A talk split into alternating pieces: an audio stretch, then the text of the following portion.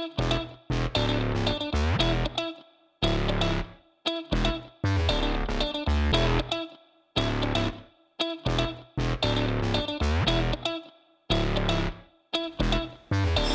あ金子原田のバックステージトーク。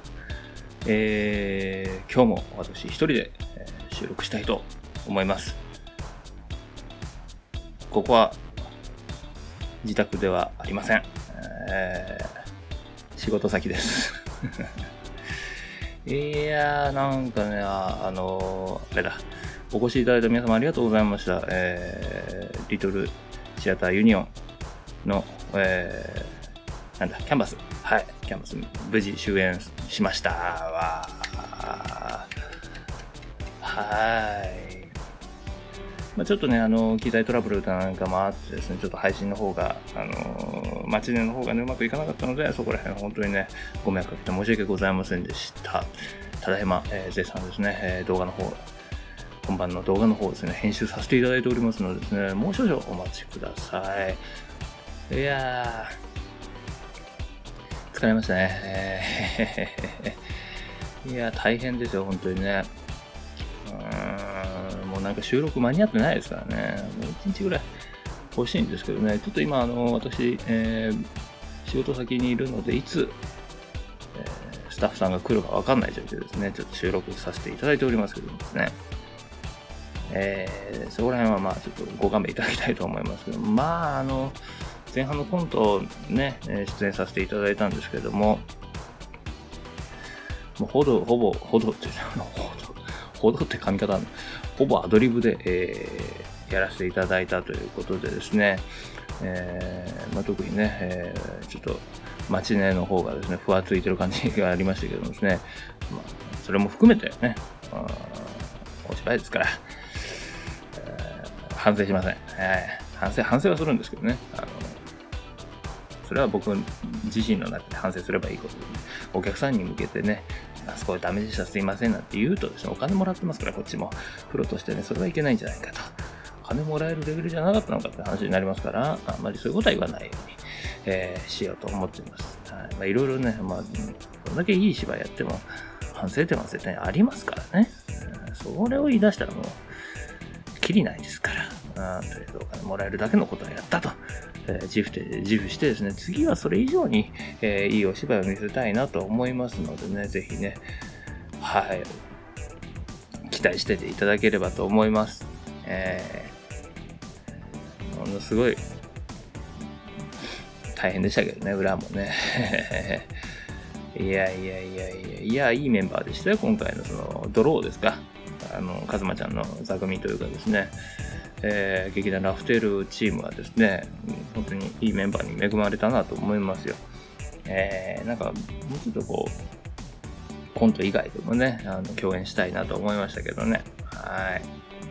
まあ、コント以外といえば、私、あのーまだ正式には発表してないですけど、12月に、えーちょっとメリケンギョールの名前で、えまた舞台をやりたいなと思ってますので、ちょっとそちらの方をね、あの公式ツイッターの方で、ちょっとつぶやさ、つぶ、口回ってないけど、つぶやかしていただければななんて思いますのでね、ぜひぜひ注目しておいてください。まだメンバー固まってないですけどね。まあ、8月終わってからという感じがしてたので、えーぜひね、ちょっとそろそろ動き出すかなというわけでございますね。はい。あと、21日に、あのーお笑いライブの方にね、出ますので、私は。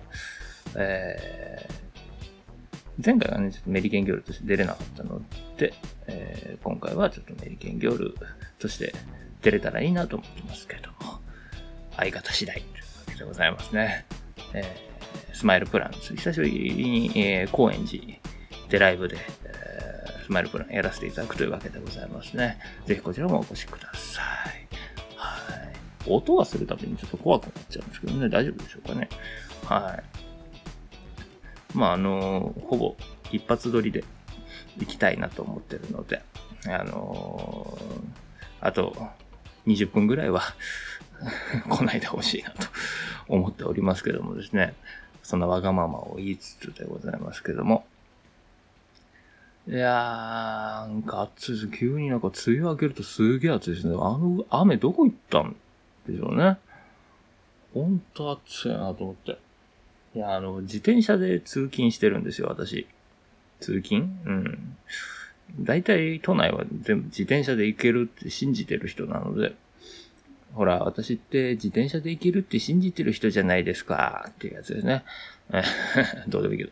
あのー、まあ暑いですよ、本当に。なんかね、日焼け止め塗るのも馬鹿らしいぐらいね、あもう直射で、本当に。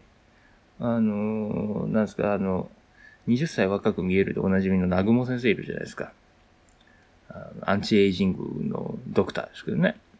南雲先生最近あの、紫外線は体にいいって言い出してますからね。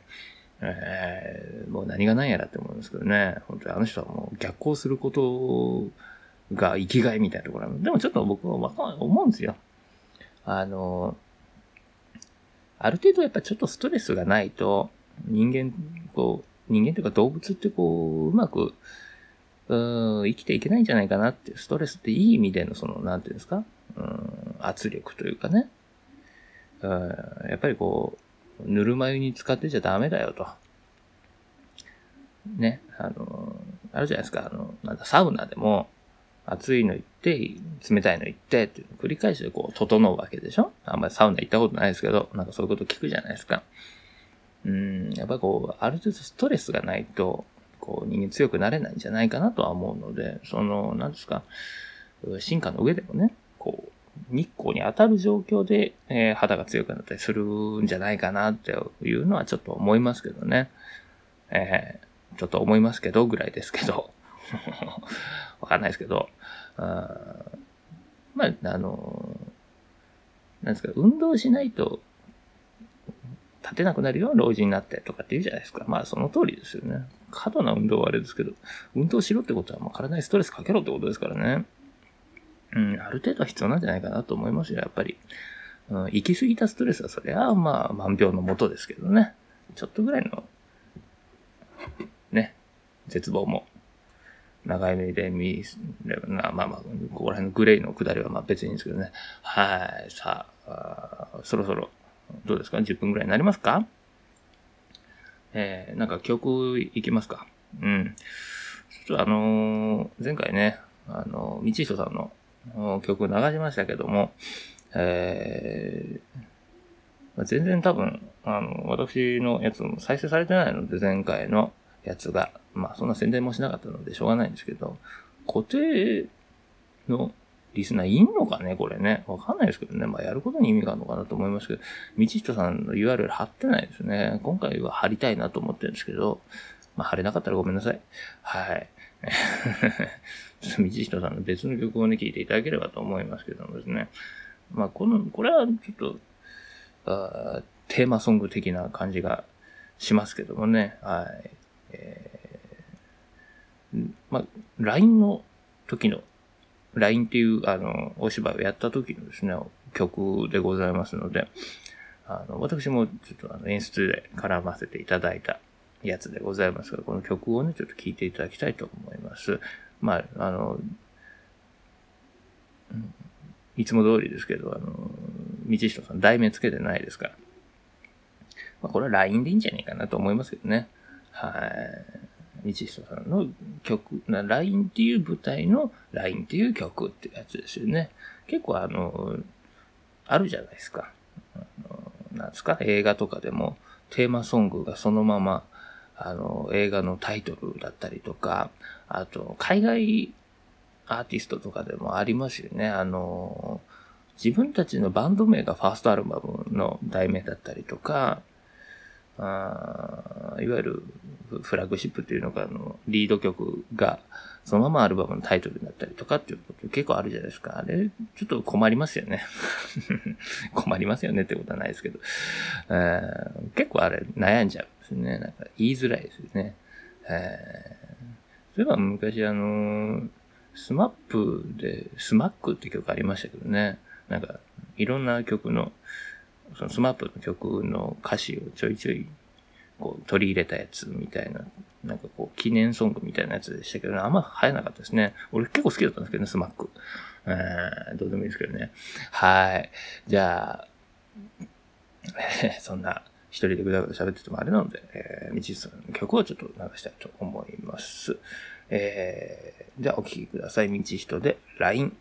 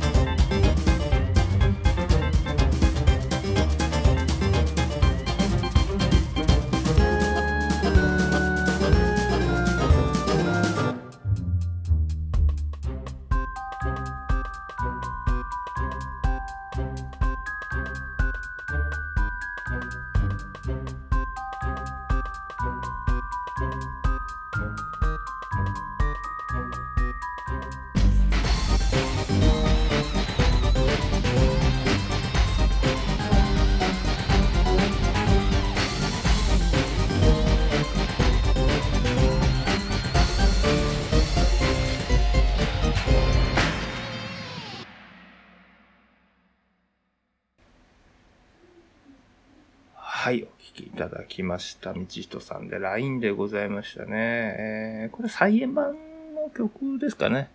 はい。私が演出でやらせていただいたやつですね。脚本は、あの、ヨジョハン君があ書いたやつなんでございますけどもですね。えー、この LINE という再演のですね、えー、お芝居ですね。あの、私、えー、えー、なんですか、ゲン、ゲンチャリ買えるぐらいの借金ができました。なかなか立ち行かないですね。えー えー、赤になりましたけどね。まあ、しょうがないですよ、それはね。うん、どうしようもないですからね、こればっかりはね。えー、まあ、いい作品でしたけどね。えー、まあ、これがバズるかどうかなつうのは、時のものみたいなところもありますからね。いい作品を作り続けるしか我々できませんから。そういうことでございますよ。お、なんか、鍵の音がしますけど。うちですか？うちじゃないことを祈りますけどね。えー、もう本当にこの時間がない中でね、あの、お金も稼がないといけない。で、コロナ対策もしなきゃいけない。そして、お芝居もね、続けていかないといけない。活動もしないといけないっていうのはね、なかなか大変なことでございますけども、やっぱ来ていただく、応援していただける皆さんのおかげでね、えー、こうやって生活できてるなっていうのは本当に思いますね。ねえ。なんかね、本当に、あのあまりあの、あのウイルスの名前出すと気がめいりますから、あまり言いたくないんですけどね。まあ、あれ疲れっていうんですか？うん、結構来てますけどね。まあ、頑張っていきたいなと思います。そろそろね、配信もね、再開しないといけないですね。全然やってない。本当に。なんか動画編集ばっかりやっててね、本当に大変。な、なん、俺何の仕事してんだろうなと思いますけどね。えー、これ前話したかもしれないですけど、手相見てもらったんですけど、あの、来年ぐらいに転職が見つかるみたいな。芝居何だったんだって話なんですけどね、この10年何だったんだ俺のってね、えー、ちょっと久しぶりに、あの、声が出ましたけど、えー、っつってね、えー、転職じゃないですかこれ。つって。本人信じてやってたんですけどね、えー、ちょっと逆に来年何の仕事できるのかちょっと楽しみでしょうがないですけどね。はい。いやー、なかなか、まあでもね、そんな借金しながらでもやり続けられる仕事っていうのが転職だとは思うんですけど、まだわからないぞと。まあ目が出るだけかもしれないですからね。こればっかりわかんないですよ。はい。まあちょっと12月、本当やる気満々なので、ぜひね、これ応援していただきたいなと思いますよ。はい。あのまあ、物理的にね、あの、現金で応援していただいてもいいんですよ。カンパ金というわけで。えー、ぜひぜひ、まあ、まあ、そんな下水ことも言いながらですね、私も頑張りたいなと思っておりますけどもですね。さあ、あと、えー、15分ぐらいでございますけどもですね。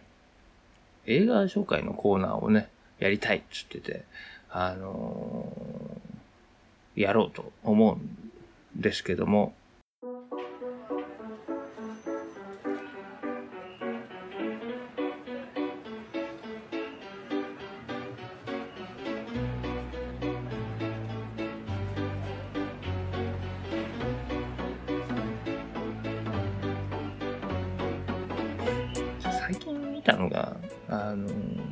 ネットフリックスでキューブを見たんですね。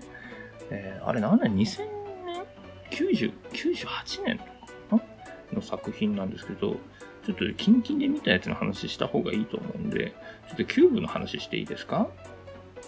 いや、これね、いや、何かっていうのちょっと演劇的だなって思ったのが、このキューブっていう映画ね、はい。今、あの、ちょっとあれですよ、ウィキペディアで概要を調べてるんですけど、いつ公開になったかな？日本だと、え、ー、と、98年か。はい。カナダの映画ですけどね、えー、ウィキペディアの上の方にあの、寄付してくださいねっていうのが出てきましたね。はい。しようかな、寄付な。うん、本当にお世話になってますからね。ウィキペディアにね。そうそうそうそうそうそう。このキューブっていう作品が、なんか演劇的だなと思ったのが、これはお話ししたかったんですけども、えー、っと、あ、概要、概要言うんですね。一本撮りですか？ら。一本撮りっていうか一発撮りですからね、こういう独り言が全部入っちゃいますけどね。えー、監督は、えー、ヴィンチェンゾ・ナタリ。ね。えー、脚本もヴィンチェンゾ・ナタリ。ね。はい。えー、制作総指揮がコリン・ブラントですね。あそうだったんですね。はで制作国はカナダというわけですね。出演者、えー、あ、モーリス・ディーン・ウィントですね。あモーリス・ディーン・ウィントといえば、あの、ヘドウィグアングリンジで、ヘドウィグの最初の旦那役の人でしたね。なんかこの人顔見たことあるなと思ったらそうでした。はい、ちょっと調べたんですけどね。はい。あと、ニコール・デボアが出てますね。これは、あの、若いですね、ニコール・デボアね。すごくいい感じの、あれでしたね。そうそうそうそうそうそう。概要から言うと、あの、ある、まあ、ある男女っていうとおかしいですけどね、その、何の関連性もないような、え、職業、年齢、人種、すべてばらつきがある、ばらけてるように見える、えー、何人かの男女が、あの、ある、こう、正方形、正方形、立方体か。立方体のように見える、えー、室内に閉じ込められる。で、立方体なので、1、2、3、6、6面あるわけですね。床、天井合わせて。この6面すべてにハッチ、扉がついててですね、こう、ガシャーンと回すタイプの、あハッチ型の扉がついてて、またその扉の向こうには同じ形、えー、立方体の部屋が広がっている。えー、何のためにこの部屋に閉じ込められたのか、そして彼らは脱出できるのかという話なんでございますけども、で、あのー、各部屋にはですね、トラップが仕掛けられている部屋があってですね、えー、各部屋にはというか、そのトラップが仕掛けられてる部屋があってですね、パッと見わかんないんですけど、まあ、例えば、その、そこの部屋に入った瞬間にトラップが発動するようになってるわけですよ。で、そのトラップの発動方法が、まあ、熱感知だったりとか、まあ、いろいろ結構凝っててですね、その、どうやって反応するかわかんない。で、どうやって見分けるかも最初のうちはわかんない中で、協力しながら脱出していくっていうわけなんですけどもね、これよく考えたなと思うのが、同じ形の部屋がハッチで繋がってるんですよ。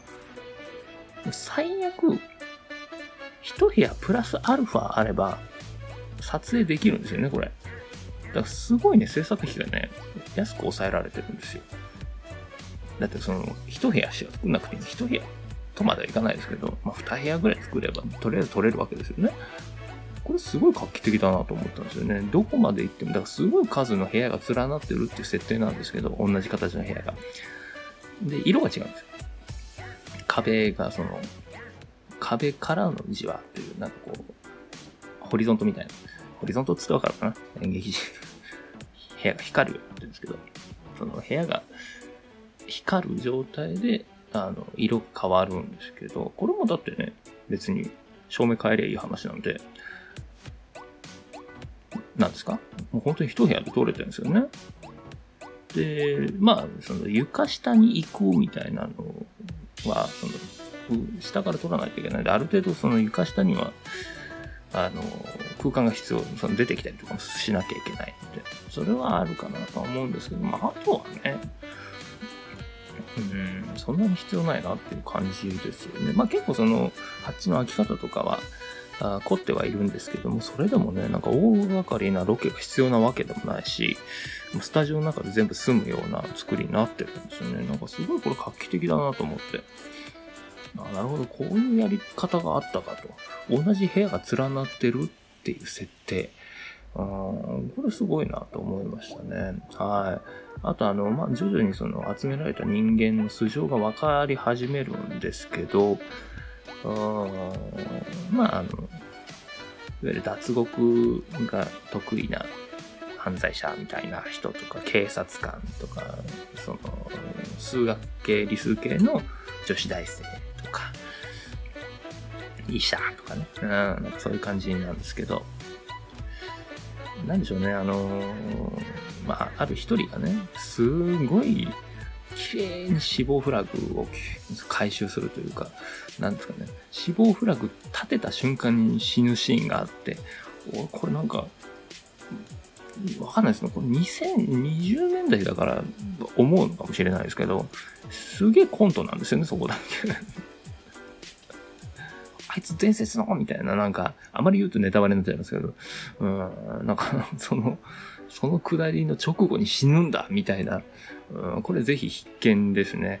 はい、あ。のー、まあ、ある種演劇的というか、なんか、ストーリーテリング的にそんなにコントっぽくしていいのかみたいな、あタブーじゃねえか今みたいなところもあるので、そこら辺はやっぱりちょっとあの、まあ、20年今日前の作品かなとは思いますけど、全然あの、ストーリーというか、ななんでしょうね、その、いわゆるデスゲーム系の映画なので、あの、なんでしょう、その、今だったらちょっと古く感じるよね、みたいな、その、設定ではないですね。やっぱりその、技術というか、テクノロジーは奪われた状態で閉じ込められてるので、今でも別に見てもそんなに違和感がある映画ではないかなとは思います。